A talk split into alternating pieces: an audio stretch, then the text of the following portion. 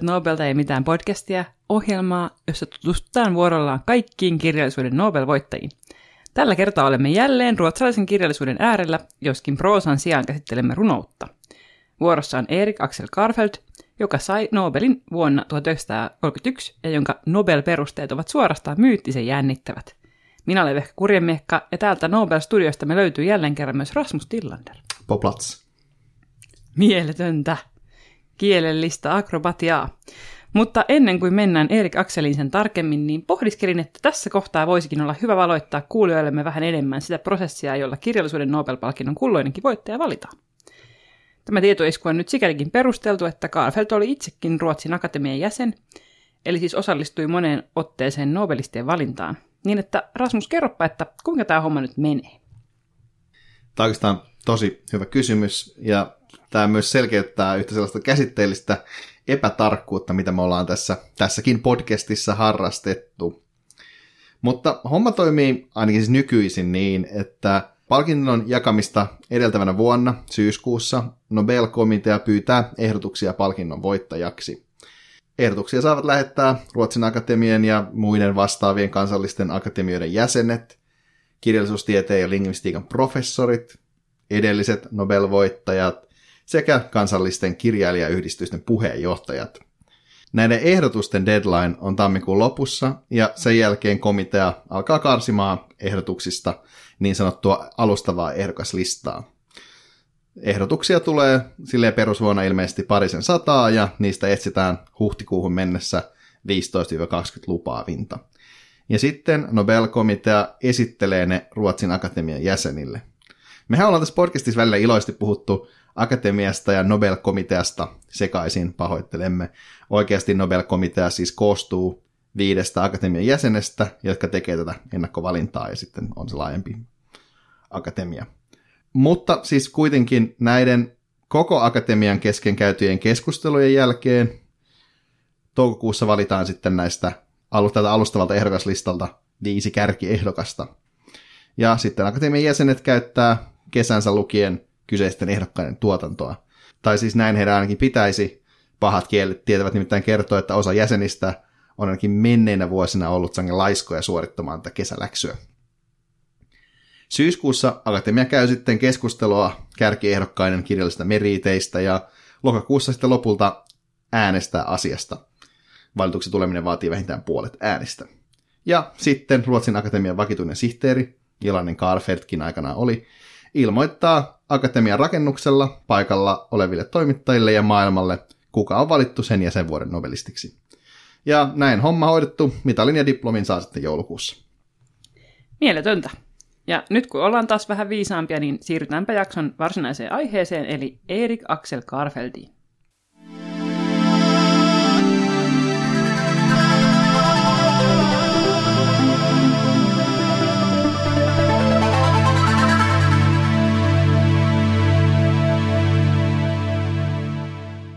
Erik Axel Karlfen syntyi Tolmansgårdenilla Karlbuun kylässä Ruotsin Taalainmaalla vuonna 1864.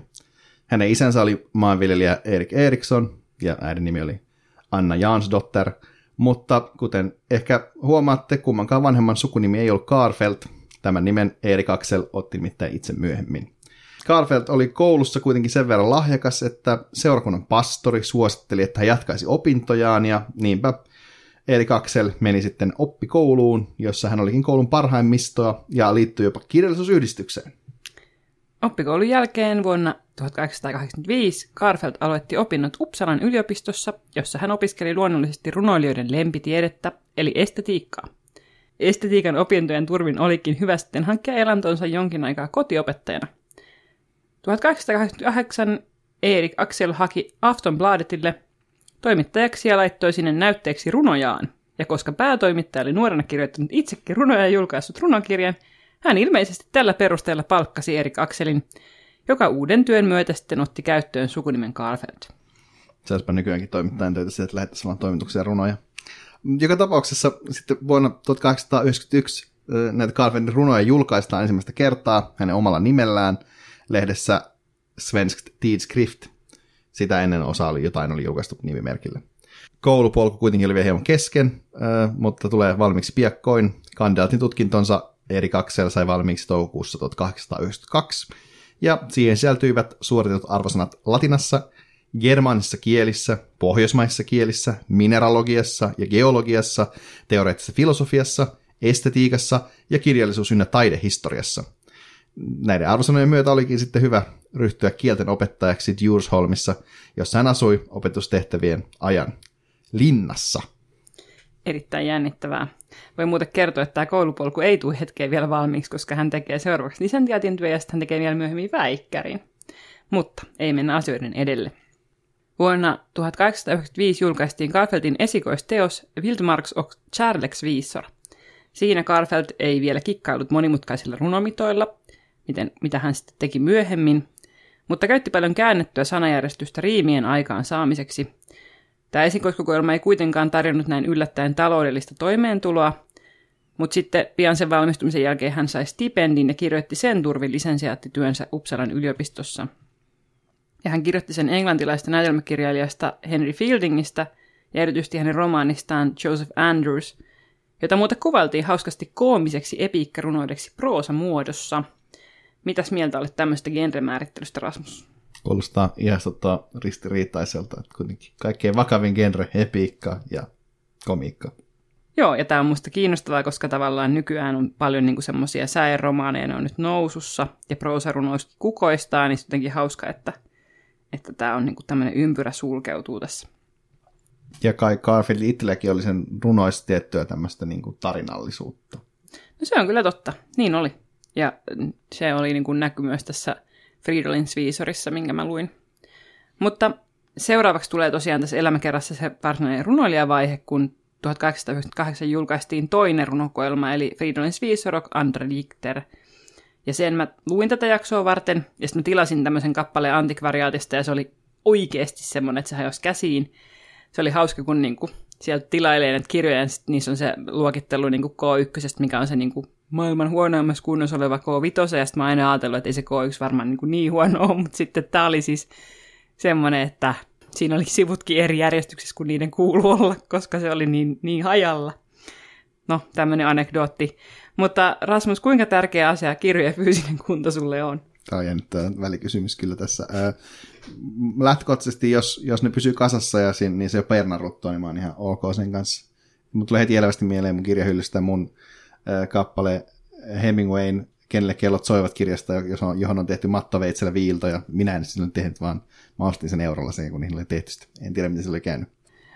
Mä voin todeta siihen, että ehkä se kenelle kellot syvät oli vaan herättänyt niin suurta turhautumista, että se tyyppi oli halunnut puukottaa se koko kirjan. Ja jännityksellä odottamaan, mitä Hemingway siinä taiko eteni.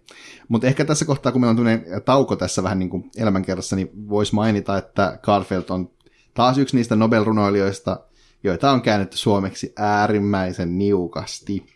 Ja ainoa järkevä muoto, jossa näitä suomennoksia on saatavilla, on 21 Nobel-runoilija kokoelma, jossa on siis kuusi Garfieldin runoa. Mun tatsi Garfieldin jäi siis aika, aika niin kuin silleen rajalliseksi, koska itse en, en lähtenyt taistelemaan näiden runojen kanssa ruotsiksi. Joo, munkin täytyy myöntää, että kun mä näiden kanssa taistelin ruotsiksi, niin jouduin kyllä tekemään kaikenlaista semmoista ihmeellistä sanakirjaa seikkailemista ja yrittämään sitä sun tätä, koska niin kuin, se oli sellaista ihme meininkiä. Ja, Joo. Mutta mä voin tässä kohtaa kiittää Instagram-käyttäjää, nalkainen lukijaa, joka tota, Daniela, joka, joka tarjosi käännösapua yhteen semmoiseen mielenkiintoiseen kohtaan. Mutta ei siinä. Tämän ekskursion jälkeen voidaan ehkä palata tähän kokoelmaan, eli Fridolin Sviissorin, jossa tämä otsikossa mainittu Fridolin oli siis Garfieldin runollinen alter ego. Tämmöinen sivistynyt talonpoika, joka oli maanviljelijä, mutta kirjoitti vapaa-aikanaan runoja. Ja hän esiintyi myös Garfieldin kolmannessa runokoelmassa. Näissä Fridolin runoissa on otettu vaikutteita Karle 12 raamatusta ja myöskin sellaista jännittävästä maanviljelijöiden opaskirjasta kuin Bonde Praktiikkan. Ja sitten Erik Axel lukeneena ihmisenä sai vaikutteita myös varhaisemmilta ruotsalaisrunoilijoilta – ja näissä runoissa kuvataan niin kuin aika paljon taalainmaata ja sen kauneutta, Ja sitten samoihin aikoihin myös vanha tuttavamme Selma Lagerlöf oli kuvannut taalaimmaita kauniisti näissä Jerusalem-teoksessaan, sen sarjan niin teoksissa. Samaten samoihin aikoihin tämän toisen runokokoelman työstämisen kanssa Karlfeld jatkoi edelleen myös näitä opintojaan ja alkoi valmistella väitöskirjaansa, jota hän kirjoitti samalla kun työskenteli Tukholmassa englannin tuntiopettajana. Vuonna 1900 hän saikin sitten väikkärinsä valmiiksi ja sitten saman tien kirjastosta amanuenssin viran. Rasmus, mikä on amanuenssi? Haluatko mä vastaan, mikä on amanuenssi? Joo, haluan. Amanuenssi on semmoinen tyyppi, joka hoitaa jonkinlaista yleensä yliopistollista hallintovirkaa. Yleensä puhutaan akateemisia sekä työläisiä, jotka on jotenkin valitettavasti kaikissa yliopisto-uudistuksissa yliopistoiltakin Suomessa potkittu ulos, ja sen takia professorit tekee kaikkia hölmöjä hommia. Mutta tämmöisiä amanuensseja on siis myös aikaisemmin ollut esimerkiksi vaikka kirjastoilla. Kalfetin ei kuitenkaan tarvinnut niin luottaa pelkästään tähän niin kirjastovirkailijan palkkaansa, vaan hän oli sanonut edellisenä vuonna 1899 vuosittaisen Ruotsin akatemian tuhannen kruunun apurahan, joten siis ainakin osittain tämä oli niin kuin, turvattu jo sillä tämä toimeentulo. Pienen hetken Kaafe tehti myös työskennellä maatalousakatemian kirjaston hoitajana, mutta sitten Ruotsin akatemia kutsui hänet jäsenekseen vuonna 1904, ja sen vakituiksi sihteeriksi hänet valittiin vuonna 1913.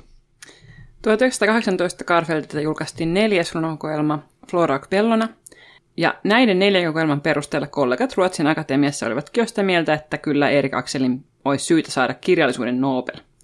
Mutta Karfeld ei itse siihen suostunut, vaan jatkoi elämänsä tyytyväisenä ilman Nobelia.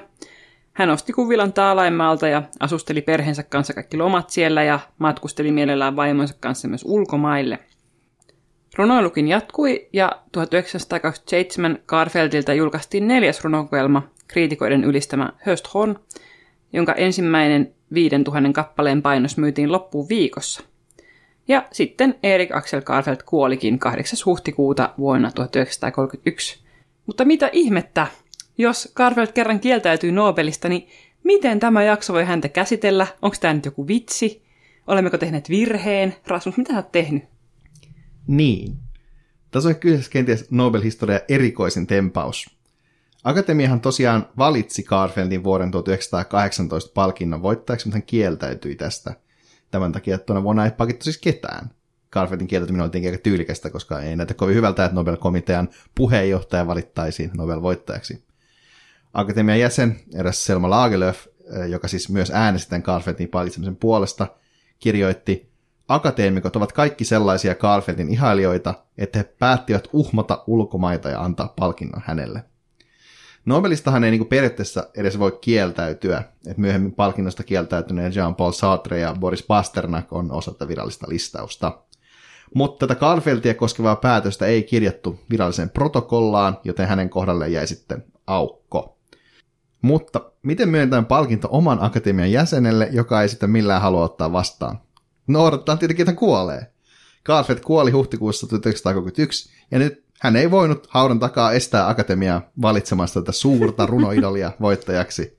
Ja niin he tosiaan myös tekevät, ja kaikkien aikojen ainoa postyymi Nobel-palkinto myönnetään sitten Karlfeldtille. Ja hän on myös siis teknisesti ainoa henkilö, joka on valittu kirjallisuuden nobelistiksi kahdesti. Mikä sen hauskempaa, on kyllä sitä mieltä, että ehkä se Thomas Mann tai Svetlana Aleksievits olisi niin ansainnut ennemmin tämän kaksinkertaisin Nobelin, mutta mikäpä tässä? Ootko sitä mieltä, että Erik Axel oli kovempi tyyppi? Ehkä näiden niin kuin kuuden runon perusteella, mikä mä oon lukenut, niin mä en vielä osaa sanoa, että olisiko ansaitsiksi Garfield sen. Mutta ainakin voidaan huomata, että hän oli niin kuin melkoinen niin kuin kirjallinen idoli Ruotsissa. Että jos niin kuin kuunnellaan vaikka mitä Lagerlöf kirjoitti, että siellä on kaikki ihan lääpällään. Se voi muuten mainita tässä kohtaa, että akatemian säännöt nykyään kieltää sekä sen omien jäsenten palkitsemisen että nämä palkinnot, että tämä oli tämmöinen tietynlainen ainutkertainen tapahtuma. Nimittäin Garfeldille, Garfeldin Nobel-perustelut ovat Nobel-historian lyhyimmät. ne kuuluvat näin, että tai hänen Nobel-perustelussa lukee Erik Axel Garfeldin runous. Tämä on musta edelleenkin jotenkin mieletöntä. ähm, silloin kun me ei oltu, mä en muista, että oltiinko me edes aloitettu tätä projektia vielä. Ei varmaan. Siis niin, kuin, niin Rasmus antoi vaan esimerkkinä nämä, että tämmöiset perusteet on. Ja sitten mä hajosin aivan täysin jotenkin niin kuin uskomatonta settiä. Ja tässä kun tavallaan pitää arvioida sitä, että kuinka hyvin Ruotsin Akatemia on niin kuin pystynyt kuvaamaan tämän Nobelistin merkitystä näillä, näillä perusteilla, niin, niin Erik Akselin tapauksessa se on ehkä niin kuin mielenkiintoista.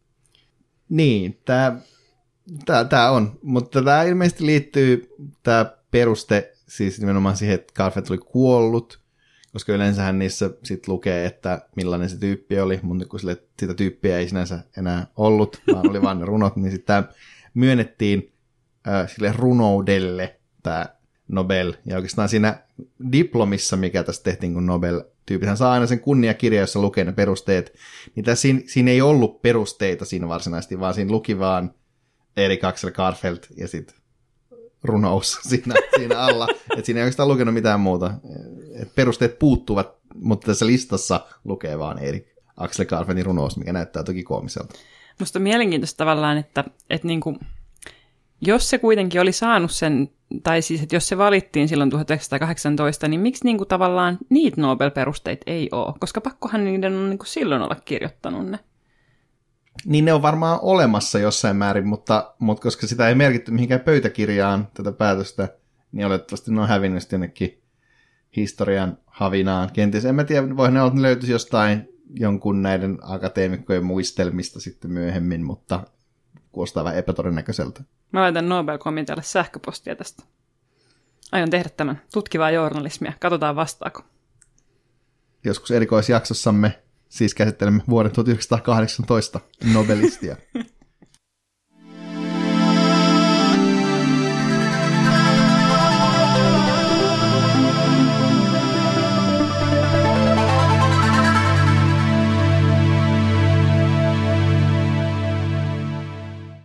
vilkaistaanpa nyt sitten seuraavaksi näitä Erik Axel Karfeldin runoja. Ja nyt sitten heti kättelys varoitan, että nämä runot on meikän käännöksiä Ruotsista Suomeen osa, ja mä en ole missään määrin suuri toisen kotimaisen taituri. Että jos käännösvirheitä ilmenee, niin voitte sitten niistä meille ilmoitella, ja me voidaan vaikka jossain myöhemmässä jaksossa tehdä oikaisu. Ja meillä on tänään vieraana täällä Aura Nurmi, yksi Suomen nykyskenen kovimmista runoilijoista, hän on kirjoittanut esimerkiksi sellaiset runokoelmat kuin Villieläimet ja Leijona patsailla, jotka on molemmat aivan niin kuin timanttisia. Ja sitten hän on ollut myöskin lavarunouskenessä erittäin aktiivinen. Ja Aura on luvannut analysoida meille näitä Erik Axel Karfeldin runoja, mutta hän ei kuulu niitä etukäteen, joten hän voi sitten mukavasti improvisoida, että mitä hänellä on näistä sanottavaa. Mutta jos mä kysyn sulta Aura tämmöisen lämmittelykysymyksen, ensinnäkin kiva, että sä tulit tänne podcastiin, mutta mut miten tuttua sulle on tuommoinen 1900-luvun alun ruotsalainen riimirunous? Ää, ei ollenkaan tuttua. Ää, tunnen ehkä Diktooniusta jonkun verran, mutta hän käy kirjoittanut riimiin suurinta osaa. Ja sitten ää, tietysti Edith Södergrania, joka on vapaa-mittainen runoilija. Ja tässäpä ne ovat, että pelottaa aivan todella paljon. Kiitos vaan, kun kutsuitte tänne podcastiin, on teidän kuuntelijanne. Ja kauheat noin ylisanot. Ei ne ole mitään ylisanoja. Mutta mennään vaan ensimmäisenä tähän Erik Axel Karfeldin runoon Hösthorn eli Syystorvi tai Syyssarvi, joka julkaistiin vuonna 1927, eli siis neljä vuotta ennen Karfeldin Nobelia. Ja käännös kuuluu näin.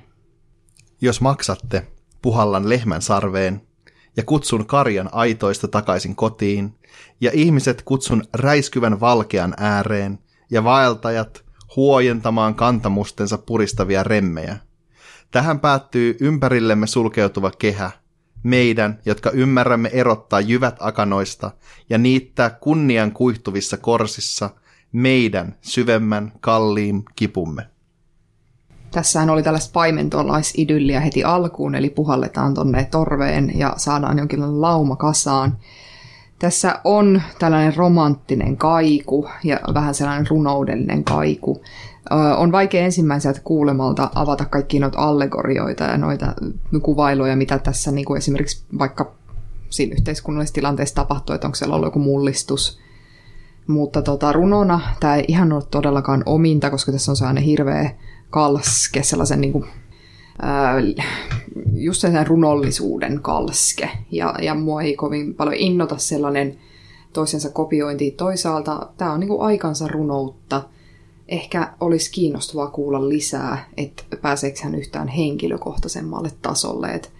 Tämä on tällaista kovin niin kuin briljeeraavaa ja suurta runoutta, jossa tarjotaan hyvin vähän henkilökohtaisia tunnelmia. Toisaalta äh, olisi tosiaan kiinnostavaa tämä niin kuin ympäröivä konteksti. Tässä alku oli tosi hyvä mun mielestä. Mietin just sitä syyshuutoa, se olisi ollut mulle tutumpi, mutta kun sitten tämä tosiaan on torvi. Jokin kokoontumisajo siellä on käynnissä ja äärimmäisen vaikea ymmärtää, että mikä, koska tota, tästä kirjoitushetkestä on niin paljon aikaa, että mehän istutaan täällä Maununnevalla jossain ihan toisessa ajassa toisenlaisten ajatusten kanssa, niin tästä ajasta on hirmu vaikeaa tähän runouteen tutustua näin.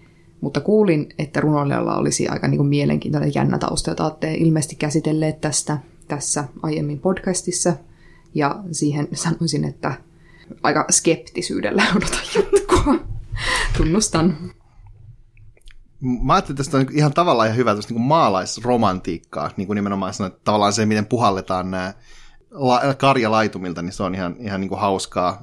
Mutta sitten nimenomaan tässä on ehkä tämmöistä, en tiedä, miesrunoutta, että tässä korostetaan semmoista jotenkin tätä niin kuin maalaiselon niin kuin vaikeutta ja jotenkin tätä, että on tätä niitetään kunnian kuihtuvia korsia. Että ainoa niin kuin pehmeä asia, mikä tässä runossa tavallaan on tämän työn vastineeksi, on tämä niin kuin kotivalkea.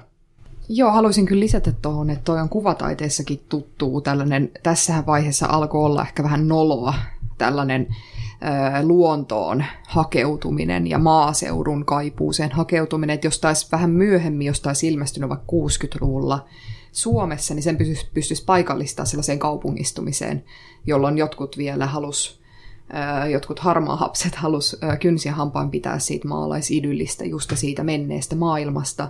Toisaalta, eikö tämä ollut 1931 tai jotain sellaista? Tämä on itse asiassa ilmestynyt joskus 1000, ähm, 1927. Joo, 1927. Niin. Silloin tämä on vaan niinku huono runo. Nautin tästä. Et, et se ei niinku sitten jotenkin tunnu ainakaan tällaisen meikäläisen korviin, siis se, se ei tunnu miltään, että se liukenee sellaisiin ajan rataksiin. Kova. Mennään sitten toiseen runolainaukseen, ja tämä on tästä Friedlands Visor och andra Dikter-kokoelmasta, joka on siis varhaisempi. Ja tämän nimi on Stormnatt eli myrskyyö. Nyt pilvinen yö hautoo myrskyä, kuin korppi äiti metsässä täplikkäitä muniaan. Nyt myrsky istuu katolla jalkojaan heilutellen ja villieläimet juoksevat nurkkaan ahdistettuina ympyrää. Nyt mylvii lehmä ja vapisee myös sen vasikka. Vapisevat lampaat ja uuhet lampolassa. Nyt kiistelevät männyt ja pois revitään naava oksistoista. Voi keskiyön kauhoon yllämme ja syleilee meitä, erämaan köyhiä lapsia.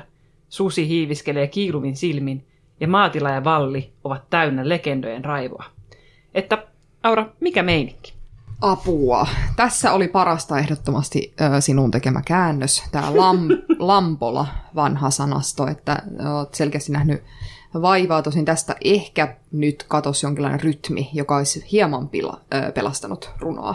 Tää, tässä on niin, niin kliseistä kuvasta, että se on täytynyt tunnistaa jo tuolla aikana, että tämä niin kuin, miten voi näin törkeästi kopioida jotain Edgar Allan poeta, että siellä on se korppi. Tosin mä en muista itse asiassa milloin se korppiruno on tullut aikoinaan, eikö se muista 1800-lukua? Joo. Kyllä. Mutta et, et tässä niin kuin jälleen kerran näkyy tämmöinen nykylukijasta siis tosi väsyttävä runollisuus. Et, et, jos haluaa olla niin kuin uskottava runoilija niin kuin hän on, koska hän on voittanut Nobelin, on kyllä niin kuin, äh, en voi sanoa mitään hyvää silloin, kun äh, ihan kun Noan arkkiin olisi tässäkin kerätty kaikki maailman elukat tosi raamatullista myöskin jossain määrin, että tämä niin kuin pimeä yö tässä, että tulee niin kuin joku myrskyyö ja sitten keräillään jokainen kissa ja koira sieltä mukaan. ja sitten susi kiiluvinen silminen. Niin kuin, tässä ei ole mitään alkuperäistä ja se on vähän harmi. Ja äh, ehkä te olette sitten saattaneet ne kauheimmat sieltä toisaalta.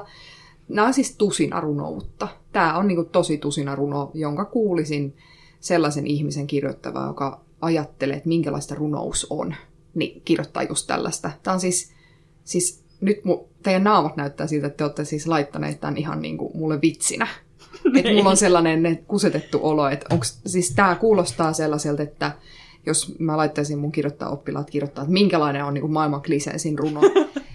Tämä onnistuisi siinä tosi hyvin, koska tämä ei ole riittävän niin kuin huono, että se paljastuisi. Mutta olisi just silleen riittävän hyvä, että siinä on kaikki sellaiset runoudelle ominaiset kuluneisuudet. Joo, tämä oli vielä huonompi kuin edellinen. Siinä oli jotain potentiaalia. Mulla on ikävästä runo. Ehkä tässä tosiaan on vähän semmoista, niin kuin, vähän niin kuin jos samassa altista kirjan oli synkkä ja myrskyinen yö, niin tässä oli ehkä vähän samaa meininkiä. Mutta ehkä voidaan siirtyä vähän johonkin, mikä tuntuu ehkä vähän omaperäisemmältä. Ja nyt siirrytään pois tältä vehkan kääntämistä runoista. Päästään ehkä myös siihen äh, niin kuin niihin loppusointuihin, mitkä tietenkin on vaikeita kääntäessä näissä ne ovat. Tässä ensin katkelma Lauri Viljasen kääntämästä runosta Talviurut. Humuniityn ja lehtien nyt joutavat pois. Kukan säie ja Kaari Mahlainen ylen hentoja ois. Yhä huokaavat honka ja kuusi vain, kuin prinsipaalia kaijuittain. Cecilian soitinta koskettaa, pian adventti saa. Kuin liljatarha valkoisin, nyt temppeli on. Vedä valmiiksi huilut ja torvetkin, koko asteikon. Kuninkaallesi sävelten hyökyö suo, lumipeitoista polkua saapua hän luo, ja pauhina vastaa hiljainen salin taivaallisen. Ei raskasta paljetta polkemaan, väsy aaeluslain, pyhä pyhältä ilma-arkkuaan hän täyttää vain. Kuu uuden vuoden kun hämöttää, heti pohjoisen torvet räikähtää, ja paimen lauluin käy saattamaan itäviisaitaan pistä nyt ne paimentorvet ja paimenhuilut ja to, äh, lehmät. Eikö tässä on nyt, ei, ei ollut nyt, nyt ei mainittu lehmää. Ei ollut lehmää, Mut mutta siis, olisi voinut olla kyllä. Paimenhuilut piiloon äkkiä häneltä. Tämä oli mukava kuulla nyt tämä loppusointu. Tässä oli hirveän, niin kuin Viljasella oli tosi hyvä käännös. Mulla tulee aika nostalginen olo, koska mä oon Rudolf Steiner koulusta, eli, eli tällaisen niin kuin, tosi kristillisen koulun kasvatti. Ja tavallaan nämä legendat ja jouluyöt, niin tuottaa mulle tosi paljon mielihyvää. Ja tämä oli täynnä tällaista tosi tyypillistä vaikka ranskalaista symboliikkaa, että sillä on niitä liljoja. Ja...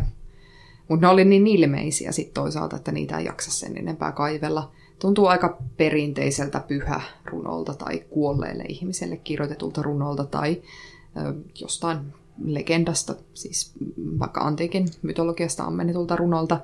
Mä toivon, että viimeinen on. Vähän yllättää mua. Tässä oli kyllä kaunis käännös ja hieno sanasto. Siellä mikä sellainen AL, joku kaunis sana. Niin, ehkä tässä voi sanoa, että tässä oli pari tämmöistä vähän hassumpaa sanaa. Tai niin kuuntelijoillekin tämä Cecilia, josta puhutaan, on siis muusikkojen suojelupyhimys. Aeolus on kreikkalainen tuulijumaluus. Ja sitten se prinsipaali, mistä siinä puhut, puhutaan, on siis urkujen päääänikerta, että se on käytetty aika jännittävä sanastoa kyllä. No näinhän se oli. Jo, just jotenkin tuonne antiikkiinhan tämä vei. Ja, ja siis se, se taas kertoo siitä, että miten runous on pitkään ollut tosi traditionaalista ja ammentaa ikuisesti traditiossa. Siinä ei ole siis mitään väärää. Öö, mä en tiedä, oletteko samaa mieltä, mutta mun mielestä nämä runot alkaa aina tosi hyvin.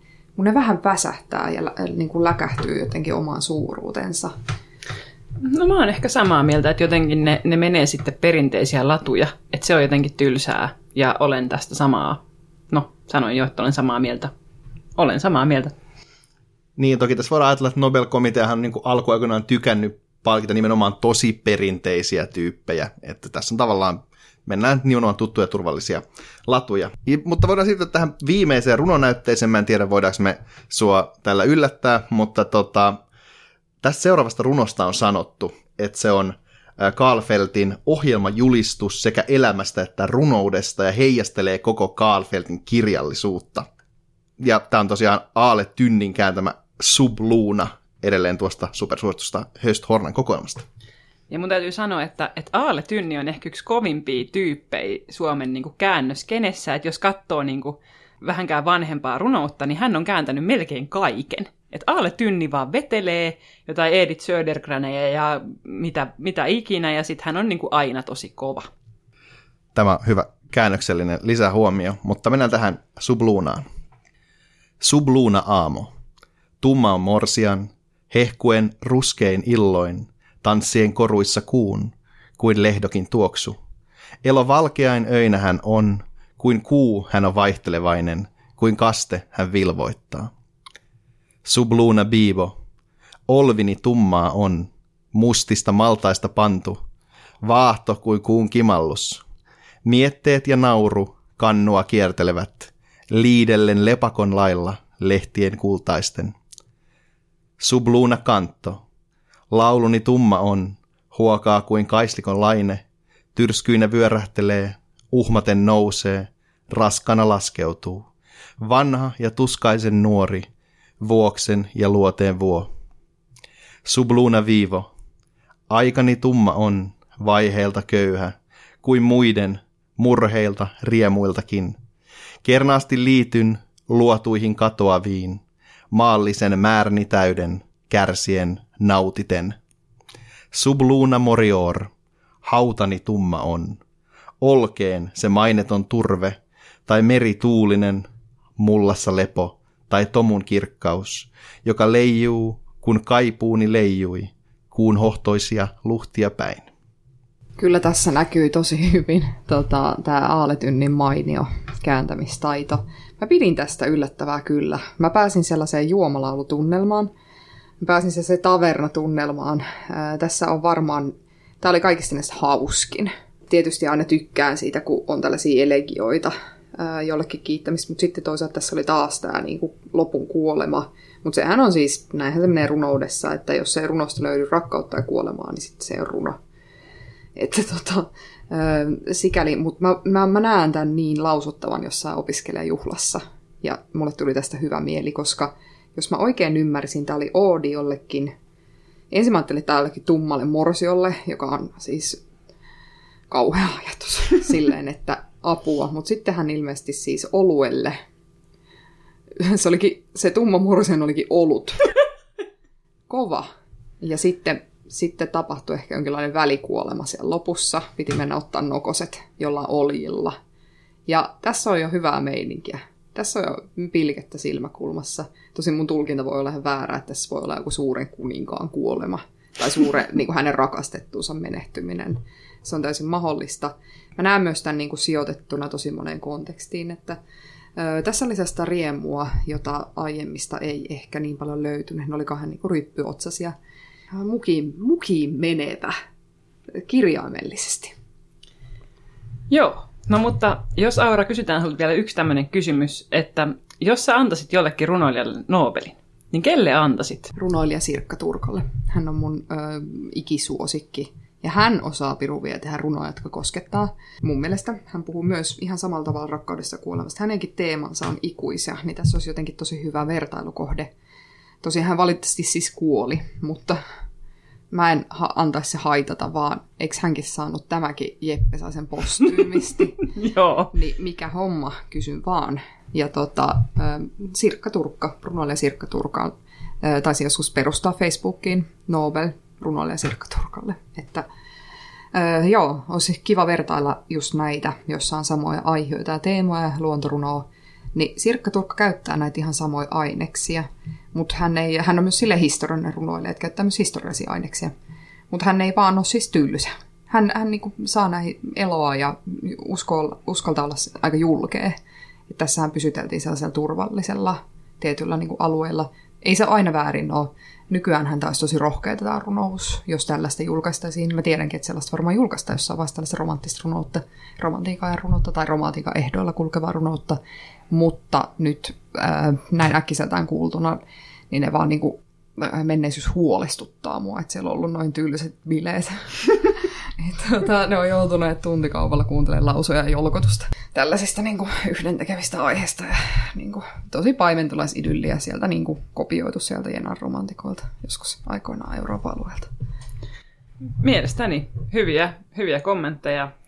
Kiitämme erittäin paljon, että tulit. Tämä oli aivan mieletöntä tykitystä ja toi tähän Erik Axel Karfeld-jaksoon kaivattua särmää. Kiitoksia kutsusta ja menen tonne yläkertaan nyt kuuntelemaan teidän podcastia. Onnea jatkoon. Kiitos tosiaan vielä, vielä Aura. me päästään varmasti palaamaan näihin tämmöisiin teemoihin lukuisia ja lukuisia kertoja, koska näitä samanlaisia, samankaltaisia runoja kirjoittaneita tyyppejä löytyy Nobel-historiasta varmaan 20, joten mutta mut, tosi hyvä, että me saatiin tänne niin ammattirunoilija nyt sanomaan tämä niin ensimmäisenä tämä kritiikki, niin sitten meitä ei voi syyttää siitä, että, että me ollaan tehty jotain täysin väärin. Mutta kiitos, että olet kuitenkin kuunnellut tämän. Meidät löytää Instagramista at Nobel Podcast. Sinne voi laittaa palautetta ja vaikkapa tiukkoja mielipiteitä Erik Akselin runoudesta. Mainiota elon taivalta sinne, missä tallustatkin.